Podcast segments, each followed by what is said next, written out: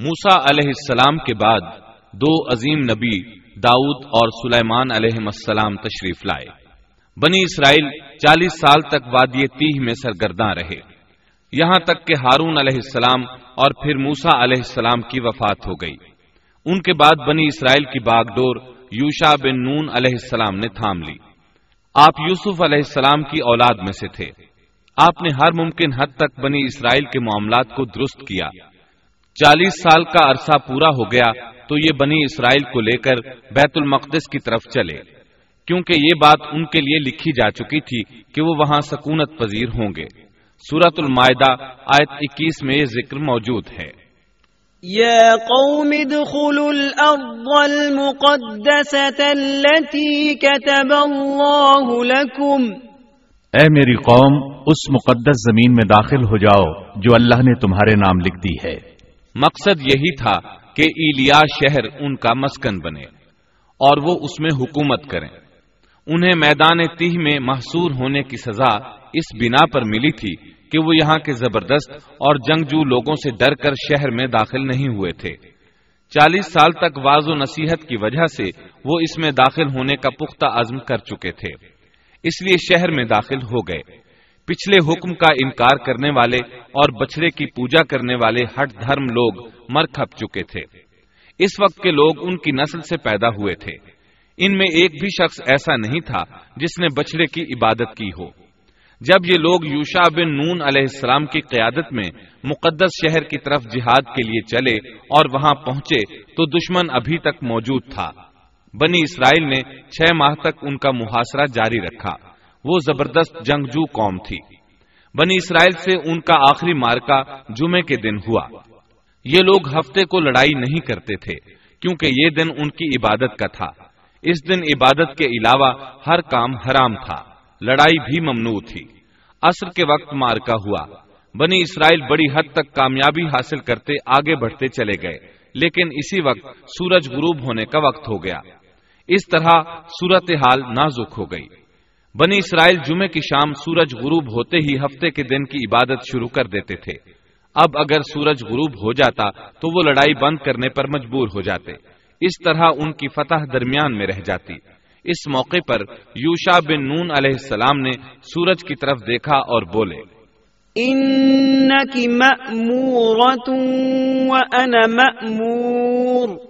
تو بھی اللہ کی طرف سے مقرر کردہ ہے۔ اور میں بھی اللہ کی طرف سے مقرر کردہ ہوں۔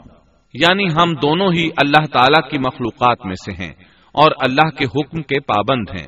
پھر آپ نے یہ دعا کی۔ اللهم احبسها علينا اے اللہ اسے ہمارے اوپر روک دے۔ رسول اکرم صلی اللہ علیہ وسلم کا فرمان امام احمد رحمت اللہ علیہ نے بیان کیا ہے۔ آپ صلی اللہ علیہ وسلم فرماتے ہیں ان الشمس لم تحبس على بشر الا ليوشع ليالي سار الى بيت المقدس سورج کسی بشر کے لیے نہیں روکا گیا سوائے یوشا بن نون کے۔ جبکہ انہوں نے بیت المقدس کی طرف سفر شروع کیا تو ان دنوں میں یہ واقعہ رونما ہوا۔ سورج کا اسی جگہ رک جانا اللہ تعالی کا ایک عظیم معجزہ تھا۔ سورج اس وقت تک رکا رہا جب تک کہ فتح حاصل نہ ہو گئی اور وہ بیت المقدس میں داخل نہ ہوئے۔ یوشا علیہ السلام نے انہیں حکم دیا کہ رکوع کی حالت میں دروازے سے گزرو اور زبان سے کہو ہتا تن اے اللہ، ہمارے گناہ معاف فرما دے۔ مطلب یہ تھا کہ گزشتہ سالوں میں ہم سے جو غلطیاں ہوئیں، ان سے ہمیں پاک فرما۔ اللہ تعالی سورت البقرہ آیت اٹھاون میں فرماتے ہیں۔ وَإِذْ قُلْنَا ادْخُلُوا هَذِهِ الْقَرْيَةَ فَكُلُوا مِنْهَا حَيْثُ شِئْتُمْ رَغَدًا وَادْخُلُوا الْبَابَ وَادْخُلُوا الْبَابَ سُجَّدًا وَقُولُوا حِطَّةٌ نَغْفِرْ لَكُمْ خَطَايَاكُمْ وَسَنَزِيدُ الْمُحْسِنِينَ اور اس وقت کو یاد کرو جب ہم نے تم سے کہا کہ اس بستی میں داخل ہو جاؤ، اور جو کچھ جہاں کہیں سے چاہو، با فراغت کھاؤ، پیو، اور دروازے میں سجدے کرتے ہوئے گزرو، اور زبان سے حتتن کہو، ہم تمہاری خطائیں معاف کر دیں گے، اور نیکی کرنے والوں کو اور زیادہ عطا کریں گے۔ القدس فلسطین کا دارالخلافہ تھا۔ یہاں ہر طرف سے پھل آتے تھے۔ خود بھی زرخیز علاقہ تھا۔ اللہ تعالی نے فرمایا جو جی چاہتا ہے کھاؤ پیو۔ جب اس نئی نسل کو یہ حکم ملا تو اپنے آبا و اجداد کی طرح انہوں نے بھی نافرمانی شروع کر دی۔ ان کے دلوں میں ایمان تو تھا، لیکن مضبوط نہیں تھا۔ اسی وجہ سے وہ یوشا علیہ السلام کے ساتھ مذاق کرنے لگے۔ اور ان کی بجائے ہنتتن فی شعارتن کہنا شروع کر دیا۔ اس کا مطلب ہے، گندم اپنی بالی کے اندر، اور بغیر سجدہ کیے اندر داخل ہو گئے۔ اس بارے میں اللہ تعالی سورت البقرہ آیت انسٹھ میں فرماتے ہیں۔ فبدل الذين ظلموا قولا غير الذي قيل لهم۔ ان ظالموں نے اس بات کو جو ان سے کہی گئی تھی بدل ڈالا۔ اس بات سے ان کی ہٹ دھرمی اور سرکشی کا بخوبی اندازہ لگایا جا سکتا ہے۔ اور اس بات کا بھی اندازہ لگایا جا سکتا ہے کہ احکام الہی کے ساتھ استحضاء و مذاق ان کے لیے معمولی حیثیت رکھتا تھا۔ یہ حقیقت ہے کہ جب کوئی قوم اخلاق و کردار کے لحاظ سے اس قدر زوال پذیر ہو جائے تو وہ احکام الہی کے ساتھ اسی طرح کا سلوک کرتی ہے۔ اور جب کسی قوم کی حالت اس حد تک خراب ہو جائے تو اس پر اللہ کی طرف سے عطاب ضرور نازل ہوتا ہے۔ چنانچہ ان پر بھی عذاب الہی کا کوڑا برسا۔ اللہ تعالی سورت البقرہ آیت انسٹھ میں فرماتے ہیں۔ فَأَنزَلْنَا عَلَى الَّذِينَ ظَلَمُوا رِجْزًا مِّنَ السَّمَاءِ بِمَا كَانُوا يَفْسُقُونَ۔ ہم نے بھی ان ظالموں پر ان کے فسق اور نافرمانی کی وجہ سے آسمانی عذاب نازل کیا۔ ان لوگوں نے اپنی ہٹ دھرمی کی وجہ سے اللہ کے احکامات میں تبدیلی کی۔ اس طرح آیات الہیہ میں تحریف کا دروازہ کھلا اور یہ لوگ تورات اور کلام الہی میں تبدیلیاں کرنے لگے۔ بنی اسرائیل میں یہ سلسلہ اس وقت سے شروع ہوا۔ نتیجہ یہ کہ ان پر عذاب نازل ہوا۔ صحیح مسلم میں نبی کریم صلی اللہ علیہ وسلم کا ارشاد گرامی ہے۔ الطاعون رجز او عذاب ارسل على بني اسرائیل۔ او على من كان قبلكم. تعاون ایک عذاب ہے جو بنی اسرائیل پر یا تم سے پہلے کسی امت پر بھیجا گیا۔ چنانچہ بنی اسرائیل پر عذاب نازل ہو گیا۔ اس کی وجہ سے ایک ہی دن میں بیس ہزار افراد لقمہ اجل بن گئے۔ یہ دیکھ کر وہ اللہ سے پناہ مانگنے لگے۔ کس قدر عجیب لوگ تھے۔ اللہ کی آیات کو مذاق کا نشانہ بنایا کلام الہی میں تحریف کی۔ اس کے نتیجے میں تعاون نے دبوچ لیا تو معافیا مانگنے لگے۔ بہرحال، اس طرح ان کی زندگی فلسطین میں شروع ہوئی۔ ان پر کچھ حاکم حکومت کرتے رہے تاکہ ان کے دنیاوی معاملات سلجھ جائیں۔ انبیاء کرام ان کے دینی معاملات میں تربیت کرتے رہے۔ ان کا دین بادشاہت سے جدا تھا۔ دین علیحدہ ہو گیا اور حکومت علیحدہ ہو گئی۔ حکومت اور اقتدار یعقوب علیہ السلام کے بیٹے یہودا کی اولاد میں تھا۔ اور نبوت یعقوب علیہ السلام کے بیٹے لاوا کی اولاد میں تھی۔ انبیاء کرام رشت و ہدایت کا کام کرتے رہے۔ ان سے مشاورت بھی رہی، لیکن دنیاوی معاملات کی باغ ڈور صرف بادشاہوں کے ہاتھ میں تھی۔ حکومت اور نبوت کی یہ جدائی یوشا علیہ السلام کی وفات کے بعد ہوئی۔ یوشا علیہ السلام جب تک زندہ رہے، وہ ان کے بادشاہ بھی رہے اور وہ نبوت سے بھی سرفراز تھے۔ یوشا علیہ السلام کی وفات موسا علیہ السلام کی وفات کے ستائیس سال بعد ہوئی۔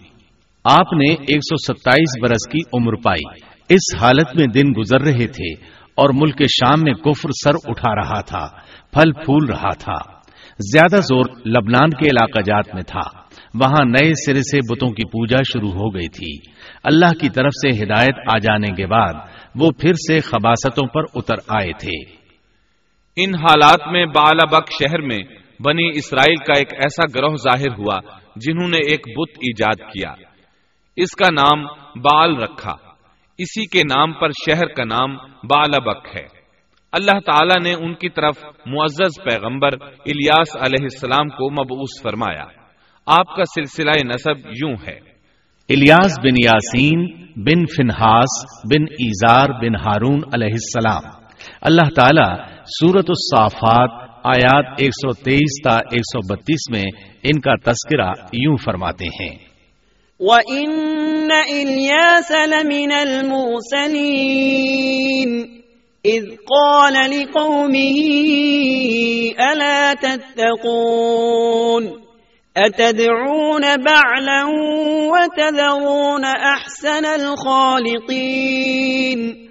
الله ربكم ورب آبائكم الأولين فكذبوه فإنهم لمحضرون إلا عباد الله المخلصين وتركنا عليه في الآخرين سلام على الياسين إنا كذلك نجزي المحسنين إنه من عبادنا المؤمنين اور بے شک الیاس بھی پیغمبروں میں سے تھے، جبکہ انہوں نے اپنی قوم سے فرمایا کہ تم اللہ سے نہیں ڈرتے۔ کیا تم بال نامی بت کو پکارتے ہو اور سب سے بہتر خالق کو چھوڑ دیتے ہو؟ اللہ جو تمہارا اور تمہارے اگلے تمام باپ دادوں کا رب ہے۔ لیکن قوم نے انہیں جھٹلایا۔ پس وہ ضرور عذاب میں حاضر کیے جائیں گے، سوائے اللہ کے مخلص بندوں کے۔ ہم نے الیاس کا ذکر خیر پچھلوں میں بھی باقی رکھا کہ الیاس پر سلام ہو۔ ہم نیکی کرنے والوں کو اسی طرح بدلہ دیتے ہیں۔ بے شک وہ ہمارے ایماندار بندوں میں سے تھا۔ قرآن مجید میں ان کا نام الیاس بتایا ہے۔ ان جیل یوہنا میں ان کو ایلیا نبی کہا گیا ہے۔ بعض آثار میں ہے کہ الیاس اور ادریس ایک ہی نبی کے دو نام ہیں، لیکن یہ بات درست نہیں، کیونکہ اول تو یہ آثار صنعت کے اعتبار سے قوی نہیں، دوسرا یہ کہ قرآن مجید نے سورت الصافات اور سورت الانعام میں الیاس علیہ السلام کے جو حالات اور اوصاف بیان کیے ہیں، ان میں کسی ایک جگہ بھی یہ اشارہ نہیں ملتا کہ الیاس علیہ السلام کو ادریس بھی کہا جاتا ہے۔ اور نہ ہی سورت الانبیاء میں، جہاں ادریس علیہ السلام کا تذکرہ ہے، کوئی ایسا اشارہ ملتا ہے کہ ان کو الیاس بھی کہا جاتا ہے۔ مورخین نے ادریس اور الیاس علیہ السلام کے جو نصب نامے بیان کیے ہیں، ان سے پتہ چلتا ہے کہ ان دونوں نبیوں کے درمیان صدیوں کا فاصلہ ہے۔ لہذا اگر یہ ایک ہی نبی کے دو نام ہوتے، تو قرآن مجید ضرور اس کی طرف اشارہ کرتا اور مورخین بھی اس کی کوئی وجہ بیان کرتے۔ مفسرین اور مورخین کا اتفاق ہے کہ الیاس علیہ السلام شام کے باشندوں کی ہدایت کے لیے بھیجے گئے تھے اور مشہور شہر بالبک ان کی رسالت و تبلیغ کا مرکز تھا۔ الیاس علیہ السلام کی قوم مشہور بت بال کی پرستار تھی اور توحید سے بیزار اور شرک و کفر میں مبتلا تھی۔ اللہ کے برگزیدہ رسول الیاس علیہ السلام نے ان کو سمجھایا اور راہ ہدایت انہیں دکھائی۔ اور بت پرستی کے خلاف انہیں واض و نصیحت کی اور خالص توحید کی جانب انہیں بلایا۔ کتب تفاصیر میں ہے کہ بال نامی بت سونے کا تھا اور اس کا قد بیس گز تھا اور اس کے چار منہ تھے اور اس کی خدمت پر چار سو خادم مقرر تھے۔ الیاس علیہ السلام کے زمانے میں یمن اور شام کا محبوب دیوتا یہی بت تھا اور بعض مورخین کا خیال ہے کہ حجاز کا مشہور بت حبل بھی یہی بال تھا۔ سورت الانام میں الیاس علیہ السلام کا جن آیات کے اندر ذکر آیا ہے، وہ نوح اور ابراہیم علیہ السلام کی اولاد اور ان کی نسل کے انبیاء و رسول کی ایک مختصر فہرست ہے۔ اللہ تعالیٰ سورت الانام آیت چوراسی تا چھیاسی میں فرماتے ہیں۔ وَوَهَبْنَا لَهُ إِسْحَاقَ وَيَعْقُوبَ كُلًّا هَدَيْنَا ونوحا هدينا من قبل ومن ذريته داود وسليمان وأيوب ويوسف وموسى وهارون وكذلك نجزي المحسنين وزكريا ويحيى وعيسى وإلياس كل من الصالحين وإسماعيل واليسع ويونس ولوطا وكلا فضلنا على العالمين. اور ہم نے ان کو اسحاق دیا اور یعقوب، ہر ایک کو ہم نے ہدایت کی، اور پہلے زمانے میں ہم نے نوح کو ہدایت کی، اور ان کی اولاد میں سے داود کو، اور سلیمان کو، اور ایوب کو، اور یوسف کو، اور موسا کو، اور ہارون کو۔ اور اسی طرح ہم نیک کام کرنے والوں کو جزا دیا کرتے ہیں۔ اور نیز زکریہ کو اور یحییٰ کو اور عیسیٰ کو اور الیاس کو، یہ سب نیک لوگوں میں سے تھے۔ اور نیز اسماعیل کو اور یسا کو اور یونس کو اور لوت کو اور ان میں سے ہر ایک کو تمام جہان والوں پر ہم نے فضیلت دی۔ الیاس علیہ السلام اور ان کی قوم کا واقعہ اگرچہ قرآن میں بہت مختصر ہے، تاہم اس سے یہ سبق حاصل ہوتا ہے کہ بنی اسرائیل کے یہود کی ذہنیت اس درجہ مسخ ہو چکی تھی کہ دنیا کی کوئی برائی ایسی نہیں تھی کہ جس کے کرنے پر یہ حریص نہ ہوں اور کوئی خوبی ایسی نہ تھی جس کے یہ دل دادا ہوں۔ اور انبیاء و رسول کے ایک طویل اور مسلسل سلسلے کے باوجود بت پرستی، نجوم پرستی، عناصر پرستی، غرض غیر اللہ کی پرستش کا کوئی شعبہ ایسا نہ تھا جس کے یہ پرستار نہ بنے ہوں۔ قرآن مجید میں بنی اسرائیل سے متعلقہ واقعات میں جہاں ان کی بدبختی اور کج روی پر روشنی پڑتی ہے، وہاں ہمیں یہ نصیحت و عبرت بھی حاصل ہوتی ہے کہ اب جبکہ انبیاء و رسول کا سلسلہ ختم ہو چکا اور خاتم النبیین کی نبوت اور قرآن مجید کے آخری پیغام نے اس سلسلے کو ختم کر دیا، تو ہمارے لیے ازحد ضروری ہے کہ بنی اسرائیل کی مسق فطرت اور تباہ ذہنیت کے خلاف احکام الہی کو مضبوطی سے پکڑیں اور ان میں ہیلا سازی اور ٹیڑھ پن سے کام نہ لیں۔ ان کی خلاف ورزی کی ضرورت نہ کریں۔ اور ہمارا شیوا سپرد و تسلیم ہونا چاہیے، نہ کہ انکار و انحراف۔ اسلام کے یہی اور صرف یہی معنی ہے الیاس علیہ السلام کے بعد یسا علیہ السلام تشریف لائے۔ اللہ تعالیٰ نے ان کا ذکر سورت الانعام آیت چھیاسی میں فرمایا ہے۔ وإسماعيل واليسع ويونس ولوطا وكلا فضلنا على العالمين. اور اسماعیل کو اور یسا کو اور یونس کو اور لوت کو اور ان میں سے ہر ایک کو تمام جہان والوں پر ہم نے فضیلت دی۔ اسی طرح سورہ سعاد آیت 48 میں فرمایا۔ واذكر إسماعيل واليسع وذا الكفل وكل من الأخيار. اور اسماعیل یسا اور ذوالکفل کا بھی ذکر کیجیے یہ سب بہترین لوگ تھے۔ یسا علیہ السلام بعض مورخین کے نزدیک ہارون علیہ السلام کی اولاد میں سے ہیں اور بعض کے بقول یوسف علیہ السلام کی نسل سے ہیں اور یہ الیاس علیہ السلام کے چچا زاد بھائی تھے۔ ان کے باپ کا نام ادی تھا۔ گویا آپ کا پورا نام یسا بن ادی علیہ السلام تھا۔ یسا علیہ السلام کے بارے میں بھی کسی اہل علم نے تفصیل بیان نہیں کی۔ صرف اتنا مذکور ہے کہ وہ پیغمبروں میں سے تھے۔ اللہ تعالیٰ نے ان کا قصہ ذکر نہیں فرمایا۔ نہ صحیح احادیث میں ان کے بارے میں کچھ ذکر آیا ہے۔ بس اسرائیلی روایات ملتی ہیں۔ یسا علیہ السلام الیاس علیہ السلام کے نائب اور خلیفہ تھے۔ چھوٹی عمر ہی سے ان کی رفاقت میں رہنے لگے تھے اور ان کی وفات کے بعد اللہ تعالیٰ نے بنی اسرائیل کی ہدایت و رہنمائی کے لیے یسا علیہ السلام کو نبوت سے سرفراز فرمایا اور انہوں نے الیاس علیہ السلام کے طریقے ہی پر بنی اسرائیل کی رہنمائی فرمائی۔ یہ معلوم نہیں ہو سکا کہ انہوں نے کتنی عمر مبارک پائی اور بنی اسرائیل میں کتنے عرصے تک حق تبلیغ ادا کیا۔ یسا علیہ السلام کی وفات کے بعد بنی اسرائیل بدحالی کا شکار ہو گئے۔ ان پر جابر حکمران مسلط ہو گئے۔ انہوں نے دین کو دنیا سے جدا کر دیا۔ ان حکمرانوں نے خوب ظلم کیا۔ بنی اسرائیل میں سے ہونے کے باوجود وہ بہت بڑے فاسق بن کر سامنے آئے۔ وہ لوگوں کو اپنا غلام بنا کر رکھتے۔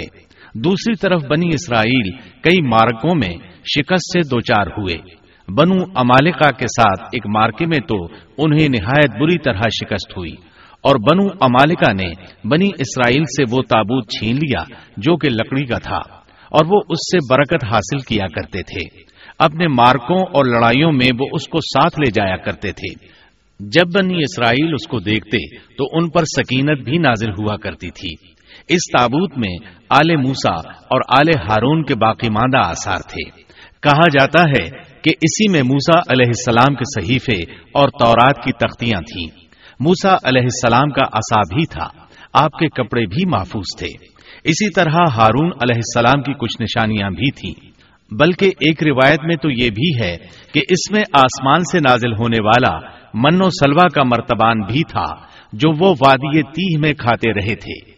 بہرحال یہ صندوق اس مارکے میں ان کے ہاتھوں سے نکل گیا۔ اس پر بنو امالکا نے قبضہ کر لیا۔ اس طرح بنی اسرائیل کا افطراق اور انتشار بڑھتا چلا گیا۔ یہاں تک کہ بادشاہوں پر بھی اس کے اثرات پڑے اور یہ صندوق انہیں بھی نہ مل سکا۔ یہاں تک کہ اللہ کے ایک معزز پیغمبر شمویل علیہ السلام ظہور پذیر ہوئے۔ انہیں شمون بھی کہا جاتا ہے۔ عربی زبان میں اس کے مترادف لفظ اسماعیل بنتا ہے اور ان کا نام شمویل اس وقت عربی زبانوں کی کتابوں میں عام ہو چکا ہے۔ شمویل علیہ السلام نے دعوت توحید شروع کی۔ انہیں حق کی طرف بلانے لگے۔ چونکہ بنی اسرائیل اپنے انتشار اور تفریقے کو ایک عظیم مصیبت سمجھ رہے تھے، وہ ان کی دعوت کو قبول کرنے لگے۔ پھر انہیں یہ احساس ہوا کہ ایک بادشاہ کا ہونا بھی نہایت ضروری ہے۔ تاکہ وہ ان کے دنیاوی معاملات اور سیاسی امور کی باغ ڈور سنبھالے۔ چنانچہ اکٹھے ہو کر شمویل علیہ السلام کے پاس آئے، کہنے لگے، ہم میں سے ایک شخص کو منتخب کر دیجیے جو ہم پر حکومت کرے اور ظالموں سے بدلہ لینے کے لیے جب لڑائی ہو تو وہ ہماری قیادت کرے۔ قرآن کریم میں اس قصے کو بہت وضاحت سے بیان کیا گیا ہے۔ اللہ تعالیٰ سورت البقرہ آیا دو سو چھیالیس میں فرماتے ہیں۔ ألم تر إلى الملأ من بني إسرائيل من بعد موسى إذ قالوا لنبي له مبعث لنا ملكا نقاتل في سبيل الله قال هل عسيتم إن كتب عليكم القتال ألا تقاتلوا قالوا وما لنا ألا نقاتل في سبيل الله وقد أخرجنا من ديارنا وأبنائنا فلما كتب عليهم القتال تولوا إلا قليلا منهم والله عليم بالظالمين کیا آپ نے موسا کے بعد والی بنی اسرائیل کی جماعت کو نہیں دیکھا؟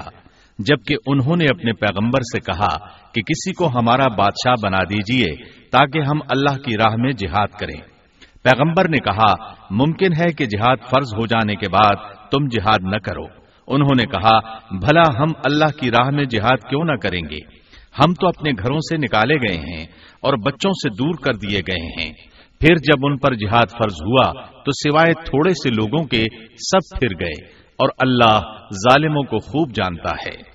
اللہ تعالی فرما رہے ہیں کہ یہ واقعہ موسا علیہ السلام کے بعد پیش آیا اور علماء اس پر متفق ہیں کہ یہ شمویل علیہ السلام کا واقعہ ہے۔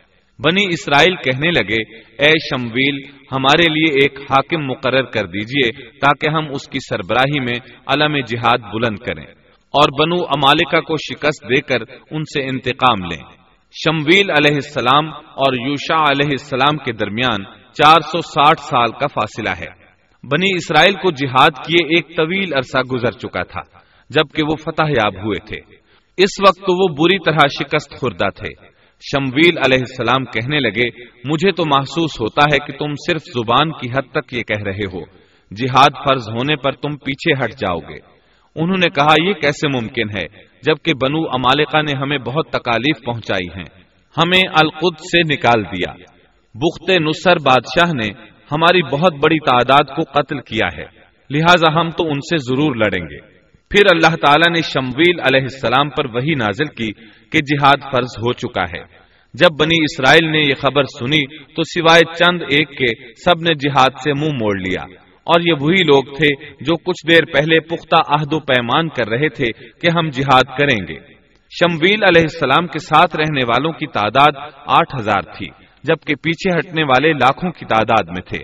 اس لیے کہ جب بنی اسرائیل مصر سے آئے تھے تو ان کی تعداد چھ لاکھ تھی، اور اس وقت تک تعداد بہت بڑھ چکی تھی۔ اب جو لوگ جہاد کے لیے تیار ہوئے، انہوں نے پوچھا کہ ہماری قیادت کون کرے گا؟ شمویل علیہ السلام نے انہی میں سے ایک شخص تالوت کو منتخب کیا۔ تالود بن قیش یعقوب علیہ السلام کے بیٹے بنیامین کی نسل سے تھا۔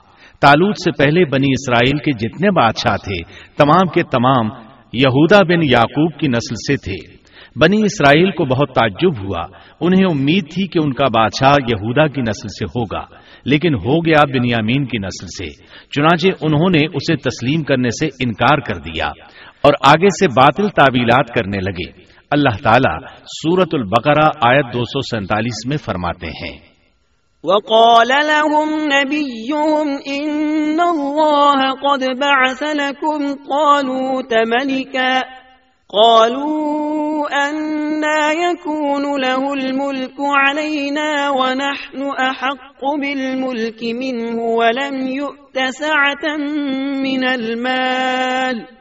قال إن الله اصطفاه عليكم وزاده بسطة في العلم والجسم والله يؤتي ملكه من يشاء والله واسع عليم اور ان سے ان کے نبی نے فرمایا کہ اللہ تعالیٰ نے تالوت کو تمہارا بادشاہ بنا دیا ہے۔ تو وہ کہنے لگے کہ بھلا اس کی ہم پر حکومت کیسے ہو سکتی ہے؟ اس سے تو کہیں زیادہ بادشاہت کے حقدار ہم ہیں۔ اس کو تو مال میں فراخی بھی نہیں عطا کی گئی ہے۔ نبی نے فرمایا، سنو، اللہ تعالیٰ نے اسی کو تم پر برگزیدہ کیا ہے۔ اسے علمی اور جسمانی برتری بھی عطا فرمائی ہے۔ بات یہ ہے کہ اللہ جسے چاہے اپنا ملک دے۔ اللہ تعالیٰ کشادگی والا، علم والا ہے۔ تالوت ایک غریب آدمی تھا۔ مالی حیثیت بھی اچھی نہیں تھی۔ چمڑوں کو رنگ کر پیٹ پالتا تھا۔ لیکن اس وقت علم و حکمت میں اس کا کوئی سانی نہیں تھا۔ اور جسمانی ڈیل ڈول بھی اس قدر تھا کہ جو ایک بار دیکھتا دیکھتا ہی رہ جاتا۔ اللہ نے اسے بہت اچھا جسم اور آزا عطا فرمائے تھے۔ رنگ بھی سفید تھا۔ لیکن چونکہ وہ یہودا کی نسل سے نہیں تھا، اس لیے وہ کہنے لگے، اس کی نسبت تو ہم زیادہ حقدار ہیں کہ بادشاہ بنے ان کی بات کا جواب شمویل علیہ السلام نے یہ دیا کہ یہ انتخاب میرا نہیں، اللہ تعالی کا ہے، اور بادشاہت کے لیے عقل اور جسمانی طاقت کی ضرورت ہوتی ہے۔ بادشاہت یوں بھی اللہ کے اختیار میں ہے، جسے چاہے عطا کر دے۔ یہ سن کر ان میں سے اکثر نے لڑنے سے انکار کر دیا۔ اللہ کے نبی کی اطاعت بھی چھوڑ گئے۔ اس نازک موقع پر شمویل علیہ السلام نے ان سے کہا، اگر میں تمہارے پاس کوئی ایسا نشان اور موجزہ لے آؤں جو ثابت کر دے کہ یہ اللہ کا انتخاب ہے، تو کیا تم میری باتوں پر یقین کر لو گے؟ وہ کہنے لگے جی ہاں چنانچہ اللہ نے انہیں ایک موجزہ عطا فرمایا۔ اس کا ذکر سورت البقرہ آیا دو سو اڑتالیس میں آیا ہے۔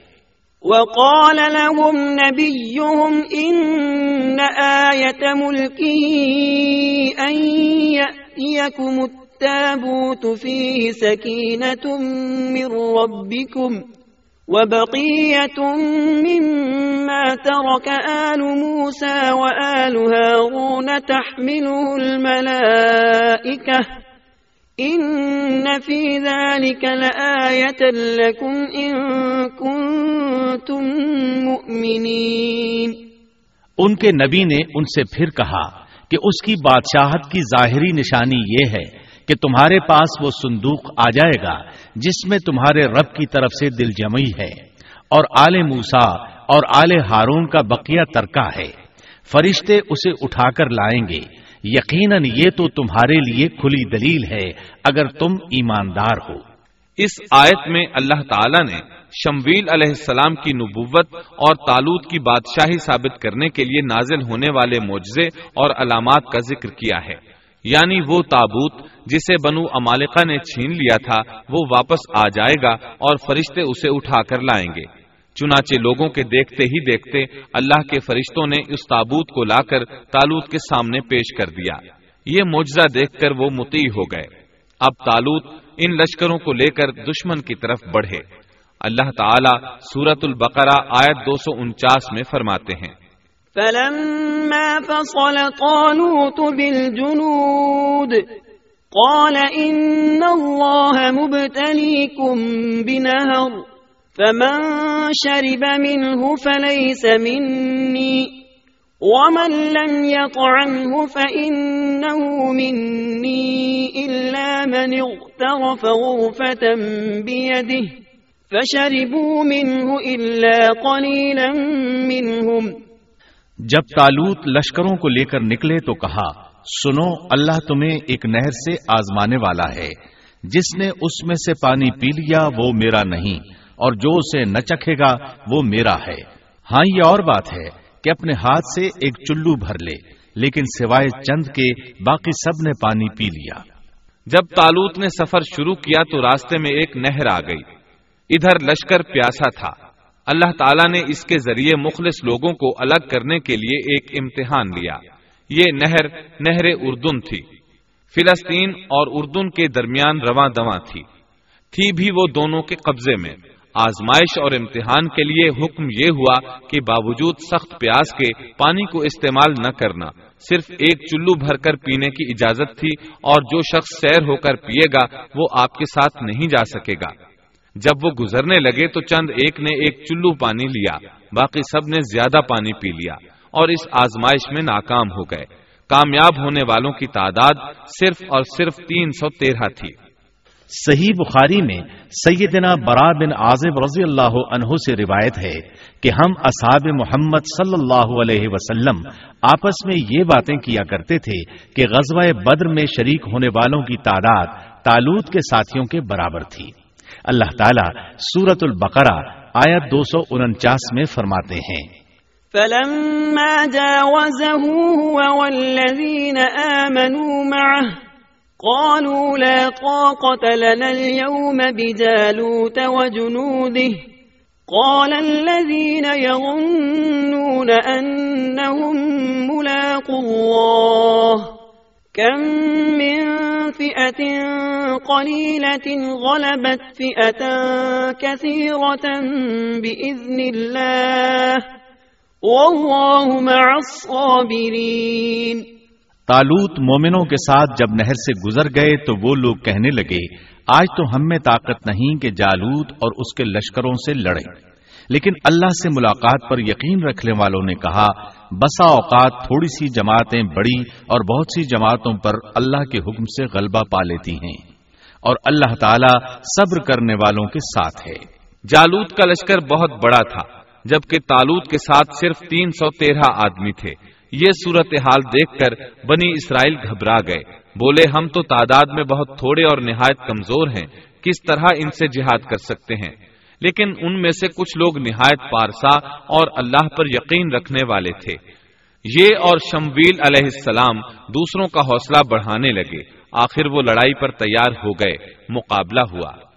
ولما برزوا لجالوت وجنوده قالوا ربنا أفرغ علينا صبرا وثبت أقدامنا وثبت أقدامنا وانصرنا على القوم الكافرين اور جب ان کا جالوت سے اور اس کے لشکر سے مقابلہ ہوا تو انہوں نے دعا مانگی کہ اے پروردگار، ہمیں صبر دے، ثابت قدمی دے اور کفار کے مقابلے میں ہماری مدد فرما۔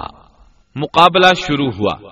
جالوت اپنے لشکر سے نکلا اور مقابلے کے لیے للکارا۔ یہ بہت طاقتور تھا۔ اس کا پورا بدن اسلحے سے لیس تھا۔ مسلمان اسے دیکھ کر ڈر گئے۔ تالوت نے اپنے ساتھیوں سے کہا، کون اس کے مقابلے میں نکلے گا؟ سب خاموش رہے۔ اس کے لشکر سے ایک نوجوان نکلا، یہ داود علیہ السلام تھے۔ اس وقت یہ صرف سولہ سال کے تھے۔ یہ رسی میں پتھر باندھ کر اس کو گھما کر پھینکنے کے ماہر تھے۔ نشانہ زبردست تھا۔ پتھر بہت تیزی سے جاتا تھا۔ اس کی ضرب بہت شدید ہوتی تھی۔